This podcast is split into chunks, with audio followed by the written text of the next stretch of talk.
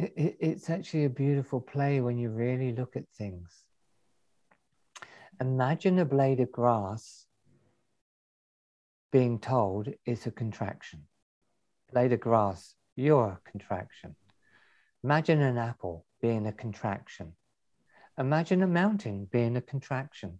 Imagine a star being a contraction. Because that's what they are. They're a contraction of the expansion coming to a fine point of experiencing what it is.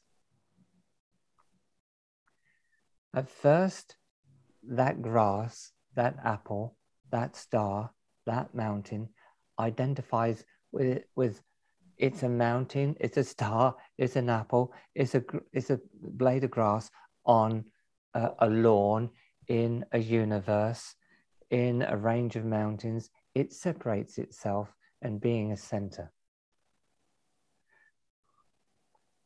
By and by, it begins to relate uh, that the mountain relates that all the meadows and the rivers and everything around it are also one with it. There's no over there and over here. It's all what I am. The apple begins to relate to the tree, to the dirt, to the birds that even eat it. The apple begins to relate to all that there is. Each contraction leads inevitably to an expansion. And every expansion leads to a more wonderful contraction. From finite to infinite, to infinite to finite, it's a dance of opportunity.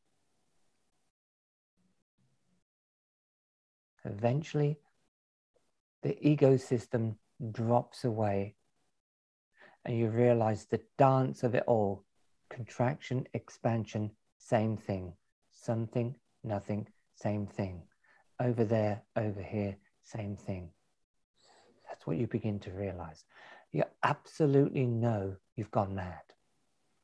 And everybody thinks you've gone mad. And you are wonderfully mad.